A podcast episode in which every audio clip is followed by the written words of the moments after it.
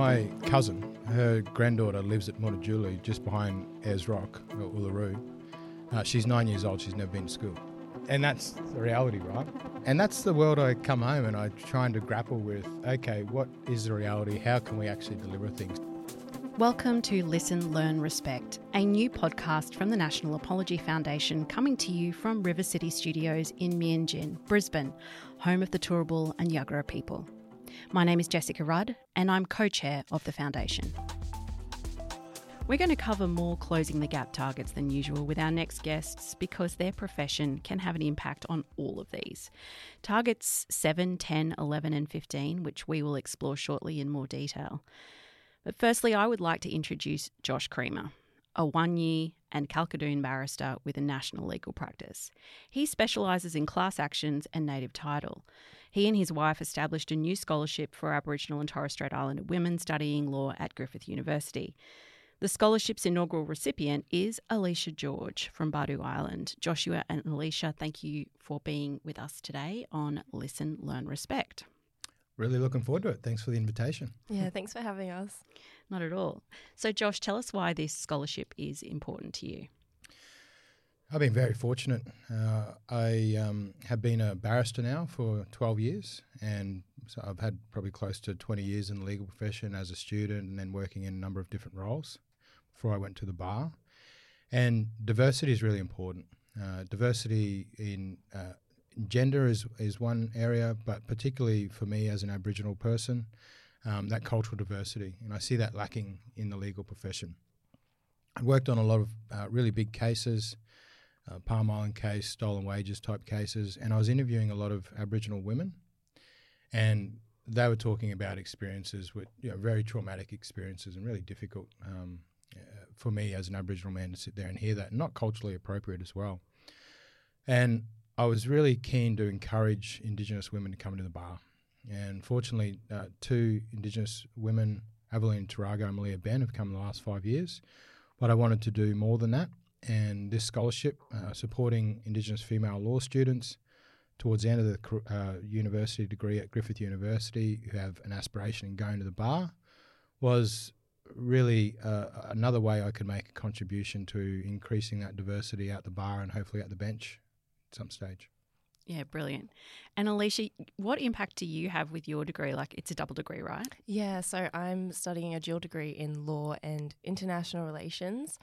Um, and I, at the moment, am planning on going to the bar, and I just really want to make an impact in the spaces that Josh has also been able to um, in like Indigenous rights and just really empowering um, Indigenous people to use um, the the legal system as as their tool of empowerment and um, I just really want to give them that access as well. So I'd love to make an impact in that way.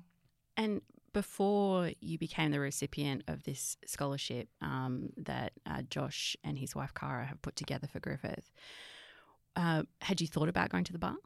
I actually hadn't thought of it. It was kind of like a dream that I thought it just someone like me wouldn't be able to do it. Um, so it's been really helpful and powerful to have Josh and both Kara just really encourage me and make it a reality that I actually can pursue this. It's something that I wouldn't have thought I'd been able to. So the scholarship is really making an impact. I guess this leads us to the first closing the gap target that we're going to talk about today, which is number seven. Youth are engaged in employment and education. How do you see the number of young First Nations people being engaged in employment education increasing? Josh, did you want to kick off on that? Yeah, I do. And I just want to talk about sort of my experience. So I spend a lot of time, I've spent a lot of time since 2016, 2017, uh, working across remote parts of Australia. A lot of time in the Kimberleys uh, and the Dampier in WA. I'm up to, um, I'm regularly up to the Northern Territory as well. And I've covered a lot of these areas, a lot of places people would not ordinarily go to. And I do want to just talk about how um, there is a effectively some people in regional remote areas are really don't have the same opportunities that we do. And that's a real challenge for me. I come home after sort of two weeks in in the kimberleys and i walk back into my you know, beautiful home beautiful family. There's no a nice bed all these things and i feel like i live in two worlds. Mm. you know some of my clients are literally living in sheds mm. in the Northern Territory or sheds in, in Western Australia in you know, 50 degree heat in the Kimberleys. And while I, you know, I don't have to worry about food for my children. I don't have to worry about security. I don't even have to worry about having a car to be able to go into the shops. And that's not the same experience for everybody. And and that's really important. I think whenever we're going to deliver programs, we have to understand that what fits well in southeast corner of Queensland or south uh, southern Australia or eastern Australia might not necessarily fit well in these some of these remote areas, and that's really where some of this disadvantage is really stuck. And there is a lack, lack of opportunity in those areas. And one of the things I want to point to, and I've talked about it regularly, for for example, the Northern Territory government don't deliver secondary education in uh, the homelands or in the Aboriginal communities. It's only in the the, main, uh, the big main centres. So when we think that we have universal education in this country, you're saying that we that we don't. No, and I'll give you an example. My um, cousin, her granddaughter lives at Mutitjulu, just behind Ayers Rock, or Uluru. Uh, she's nine years old. She's never been to school, and and you know you, you and that's the reality, right? Mm. And and and that's the world I come home and I'm trying to grapple with. Okay, what is the reality? How can we actually deliver things? So, uh, so the the first one around education uh, is and employment is really the critical piece. For me, traveling across to these communities, it's actually the the lack of ability to participate in the mainstream economy which inhibits people. And there's a number of things that you need. You need to have a base level of education. For example, you need to be able to read and write English. Not everyone in, in the communities can do that. Some people speak five or six Aboriginal languages, but are illiterate and enumerate. A lot of the people I'm going to see in the Northern Territory, they're elders. They're um, probably over the age of 60, about 25 of them in the next two weeks. 80% of them are literate and enumerate. So you need those. That's one of the foundational skills you need. Uh, and then you need employment. And uh, you need to be able to engage in the economy through employment or productivity or something where you can get a return from the time or the services you deliver. So these, um, uh, you know, this particular closing of the gap target is, I think, really one of the most critical ones because if you miss that opportunity to engage as a young person, it's very hard to get get the skills you require as you get older um, to be able to effectively, you know, earn an income and, and change the circumstances in which you're in. Yeah. Alicia, I'm interested in your perspective. Um, the next closing the gap target that um, we we want to discuss here today is the, there are two targets, 10 and 11, which call for adults and young people not to be overrepresented in the criminal justice system. I mean, the sorts of disparities that um, Josh was just referring to surely are an integral part of the overrepresentation we see uh, in criminal justice. What what do you think is stopping improvement? What are, what are the major impediments that are in place at the moment that prevent people uh, from uh, winding up in the criminal justice system? I think it is largely linked to the lack of access to education. The um, in these remote communities, because of European settlement, they were forced out here. And now, just because how it's set up, they're not able to access this education, they're not able to have um, good living conditions, and it just all contributes to this overrepresentation in the justice system. And I just think there's a huge link between this access to education. I think, even um, just talking from my experience, I grew up in Rockhampton. Um, and my mum is Indigenous, and we would just I would just look at like people around me, like other Indigenous students or people that not in uni or school or anything, and I was just like, there's just such this disparity between our lifestyles, and it's just like a generation away. Um, and I was just really, I think to me that really stood out that this access to education is really important for for this target as well. And it's really interesting, isn't it? Because you know, in Rocky, it's a massive regional centre. Yeah. Um, so the fact that you can witness that kind of disparity in a place like Rockhampton, yeah, um, just shows how how embedded it must be in other places. Do you think that people on the east coast are sufficiently aware of what's going on in the centre? Yeah, that look. the, the Royal Commission um, into Aboriginal Deaths in Custody is really the, the basis. I think it's the most significant analysis into the issue. And there's a lot of criticism out there about implementing the recommendations, but I'm not sure many people who make that criticism have actually read the report because when you read it, you understand the report's in two parts. There's the first part which looks at all the causes of crime and all the causes of overrepresentation, and they are social, economic, and historical factors. We, we know what they are. It's not rocket science, right? The data's there. Yeah, the yeah. data's there, and the data's continually there. But the recommendations don't actually deal with that. Um, the recommendations deal with um, reducing the risk of people dying in custody. That it's it's a complete disconnect. And there's roughly just over forty thousand people in prison in uh, Australia, and 13,000 of those, in terms of the adult population, are Indigenous. We're only three percent of the population. We're thirty percent of the, mm. the, the prison population. There's the there's the over representation there. When you actually can see the data in front of you and understand what it means, and does it goes back to you know those social economic factors which we just haven't addressed effectively. Mm. So, what fundamental changes need to be made to the justice system in order to address this? Look, the well, I could get in some really big ones. Go for it. well, you know, I could talk about you know the European model and the more of the ther- therapeutic type justice and Indigenous women are the fastest growing prison population in the country, mm. and um, we saw some changes uh, in the last few years to domestic violence legislation in Queensland.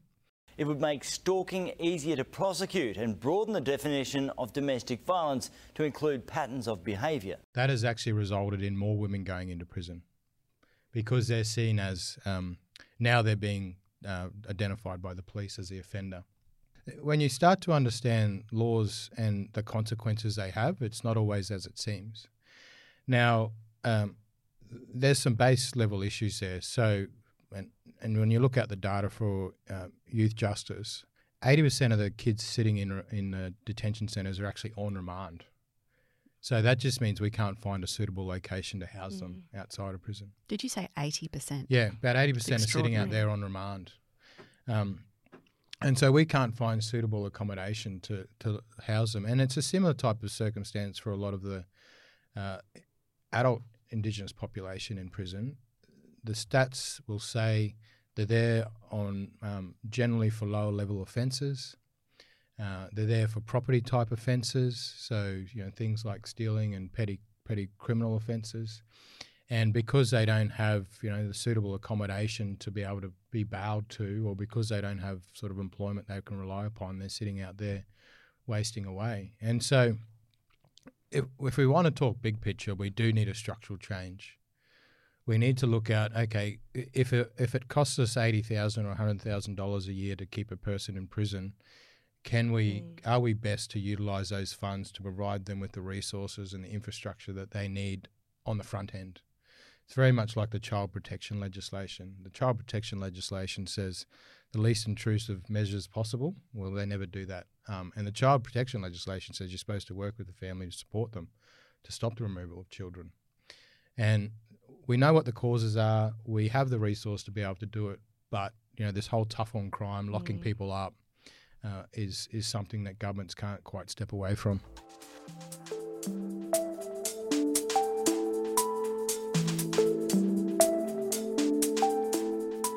We're going to speak now about Target 15, which is that people maintain a distinctive cultural, spiritual, physical, and economic relationship with their land and waters. And I know um, you've done a, a, huge amount of work in this space, Josh. Um, I note that by 2030, Closing the Gap is targeting a 15% increase in sea areas and Australia's landmass covered by Aboriginal and Torres Strait Islander people's legal rights or interests. How do we go about making that happen? We're moving in a positive direction, and I know in the most recent report on closing gap that is one of the one of the targets we're really working well towards. There is a there is a system in place through native title, and I think there's even there's another system which is going to be overlaid over the top, and that's around the treaty processes that the federal um, government's talking about, but also um, state governments, but Queensland, um, Victoria, are also making advances on in South Australia. So through the native title process, um, and it can be often a very difficult and long one. Um, I think the average native title claim over the period uh, is usually about 17 to 20 years um, before it's determined. But uh, that process ultimately, if you're successful, can achieve recognition of your rights and interests in relation to usually unallocated state land, so your national parks and those types of places as well. Um, that system could always you know, move quicker, but I think it is effective. Um, there are. I was in court last in two weeks ago, and we had a determination of no native title, which is a brutal outcome for mm. for people. It means the tide of history has washed away your identity. So that's a mm. really powerful um, situation to be part of and see people experience that. And I went through it's that. terrible day at the office. Oh, yeah. Uh, yeah, you're sitting in a room with 40 people, and a lot of them you have a significant amount of respect for because what they've achieved in the community and you know on a national level, some of them, and to to feel the emotion and to understand mm. the hurt. Well, that you know that's a moment that will always stay with me. Um, and I've seen that now with three different groups, but uh, but generally through the native title process, native title claims have received have resulted in positive outcomes through generally through negotiation with the state, and so that recognition is is important, and the framework is there for that to happen. I think what is also very exciting is um, the work that will happen in the treaty space, and that is um, Indigenous groups uh, who have are recognised as having interest in relation to land, not necessarily in the native title pro- process, but it may be. But sitting down with governments and working on a partnership together um, to be able to have those thing rec- things recognised formally. So there is some really good work happening in there. It's happened over a long period of time. It has momentum, and I think things do look positive in that space. What does recognition of native title mean to First Nations Australians? What what does it what does it mean? Because you, you you touched on that a little bit, but I'd like to kind of delve into that. There's there's a couple of parts to it, and firstly, in a legal sense, it's recognition that um, firstly your ancestors belong to that country, mm-hmm. uh, and uh, they um, and you have continued to practice the culture that they have practiced uh, over the five or six generations, because we work from that sovereignty period. So that's the continuity element. In in and in validating people's beliefs and their experiences, you can't place a price on that. Mm. You know that's hugely significant in the context of what of what has happened in our history. So people having that link and having the federal court actually here's a decision to recognise that. The practical part is it of it is not necessarily ownership to land, but rights and interests in relation to land. So, having the right to go and hunt, to teach, to have ceremonies, you know, to take take young people on there, show them the country. That's that's the practical application of that type of decision. But there is, as I say, a very significant uh, emotional aspect to it, which we just could never never value.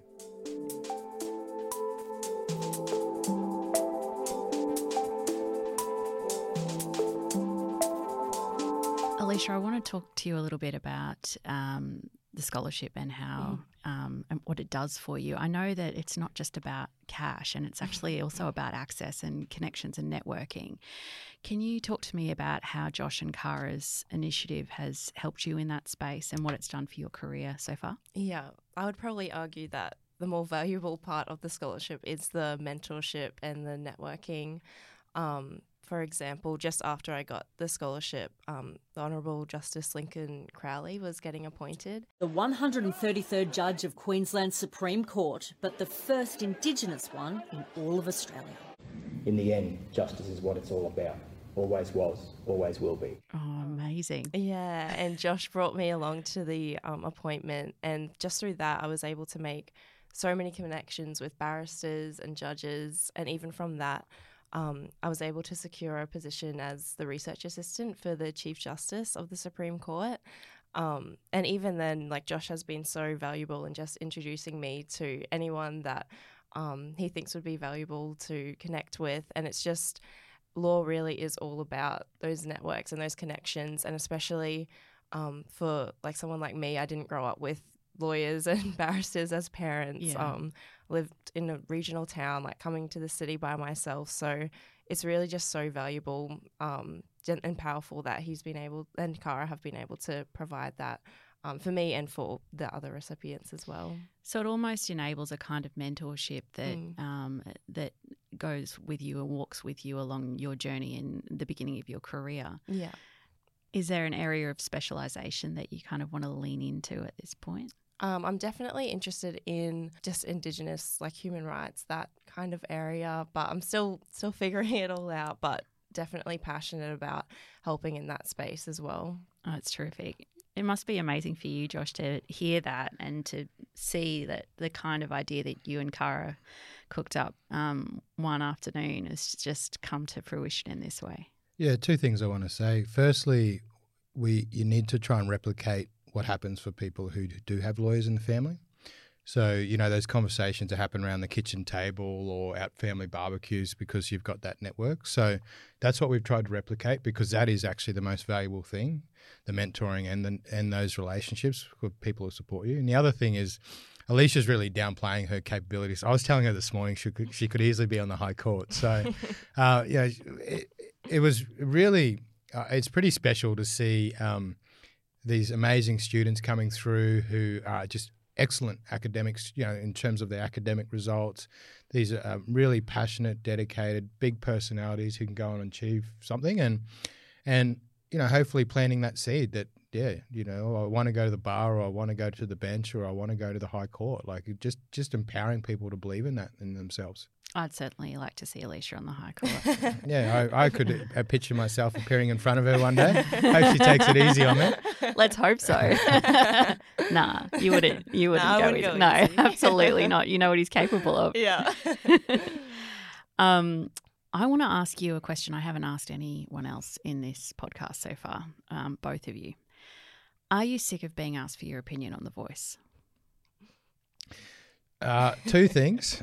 I did. I was at that point, Hmm. but then I got to the point where I was like, I want to make my contribution, Mm. and people want to hear what I have to say. It, I was at NAIDOC in Musgrave Park um, recently, and people were coming up to me asking me, and they asked me, and I, and that I, that's really important that people, you know what, Josh, what's what about this voice?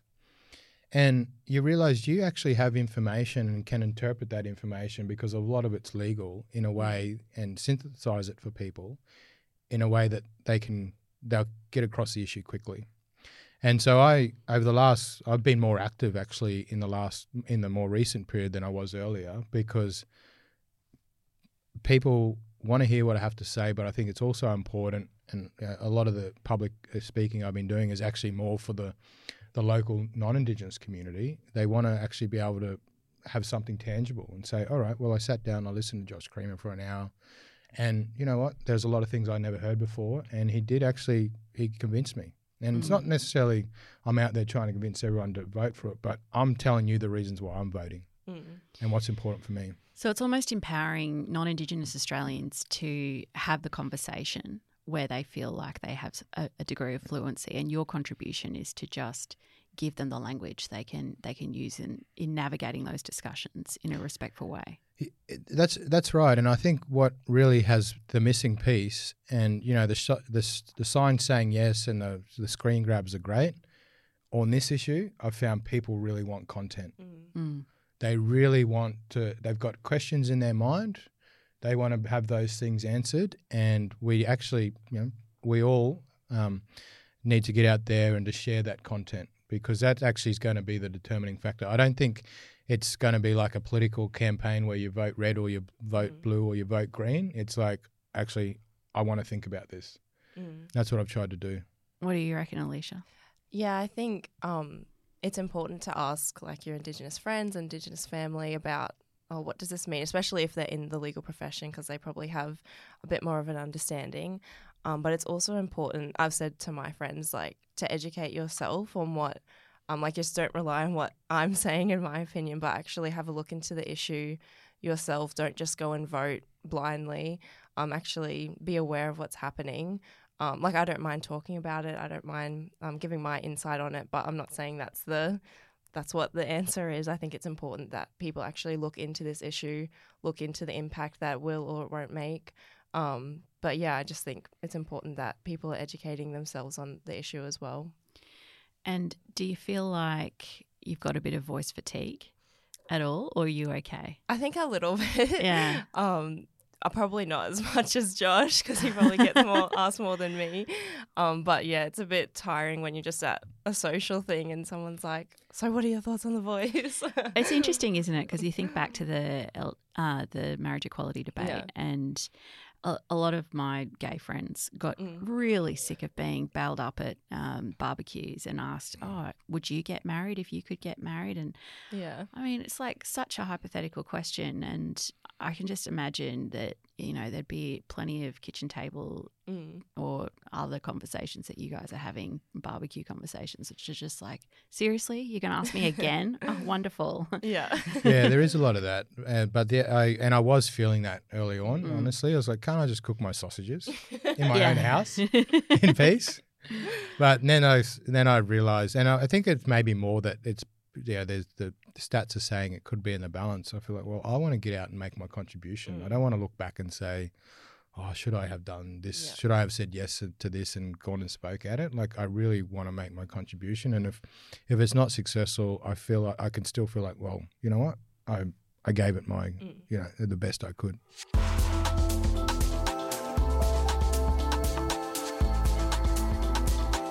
So, what's next for this scholarship? What's your vision for it? What do you What do you want to see happen? Well, the best thing we did with the scholarship is we partnered with Griffith University, and the good thing about Griffith is they've always got the ambition of taking over the world, and, and we're starting to have these discussions about making it the premier, you know, Indigenous law scholarship in the country. So. We we set up the scholarship. Um, you know, our first goal was to raise twenty five thousand dollars. Um, we're up, uh, you know, and we thought, okay, we can do that, and we're up. That was close to two years ago. We're up around two hundred thousand dollars. So we are just sitting down with the university at the moment and saying where where to next. How can we sort of spread um, the the opportunities that we're starting to create? And so we're actually walking through that process. So it's really exciting. Um, it's really exciting to see people like Alicia and, and Keely, who's this year's recipient, but it's also exciting to think, well, we could actually have a really broad reach with this. Griffith, the great thing about the university is it's got the highest number of Indigenous graduates of any university, I think, in the last year or two, but also it's got something like 67 undergrad lawyers. There's only 200 Indigenous lawyers in the profession in Queensland, so you know we get we get 10% of that each year coming to the legal profession. We start to make a really big impact there's only five Indigenous barristers in Queensland, so you know we need we, we can actually make a significant change in getting those through um, to practicing in the, the legal profession as solicitors, as barristers, and hopefully going onto the bench. I was just talking um the other day and I was just like, oh, I can't wait till I'm able to be like someone like Josh and like giving back to um even like the recipients that are coming through. I want to also be like mentoring them and helping them through. Um, I think that's kind of their vision as well was to create this network within us as well. So I'd love to give back in that way. I've always had a dream of like setting up a scholarship or something like that as well. Well, you're Yeah. taking it over. Actually, that's our plan. You're, you're taking it over in about ten years. And the other point is, in about in about five years' time, you're going to be like, "Oh, Josh, why did I ever think he was so good?" So, it's all right. You can punish him when you're on yeah, the high yeah, court. that's right. Well, Alicia George, I look forward to seeing you on the High Court in the very near future. Um, and congratulations on being the uh, first recipient of this scholarship. You're a very worthy one, and I, I love watching your career and seeing where it takes you. Oh, thank you. And uh, and it's just been great to have you on. And Josh Creamer, keep fighting the good fight. No, it's great to get on. It's great to be able to sit in the room with you know um, amazing people doing great things, and it really energizes me. And and to see people like Alicia in particular coming through in the future, wow. You know, look out. Um, if this is a type of Indigenous talent that is out there, we've got a really, really big future ahead of us. You can follow Listen, Learn, Respect in your favourite podcast app so you don't miss an episode. On behalf of the National Apology Foundation, thanks for joining us.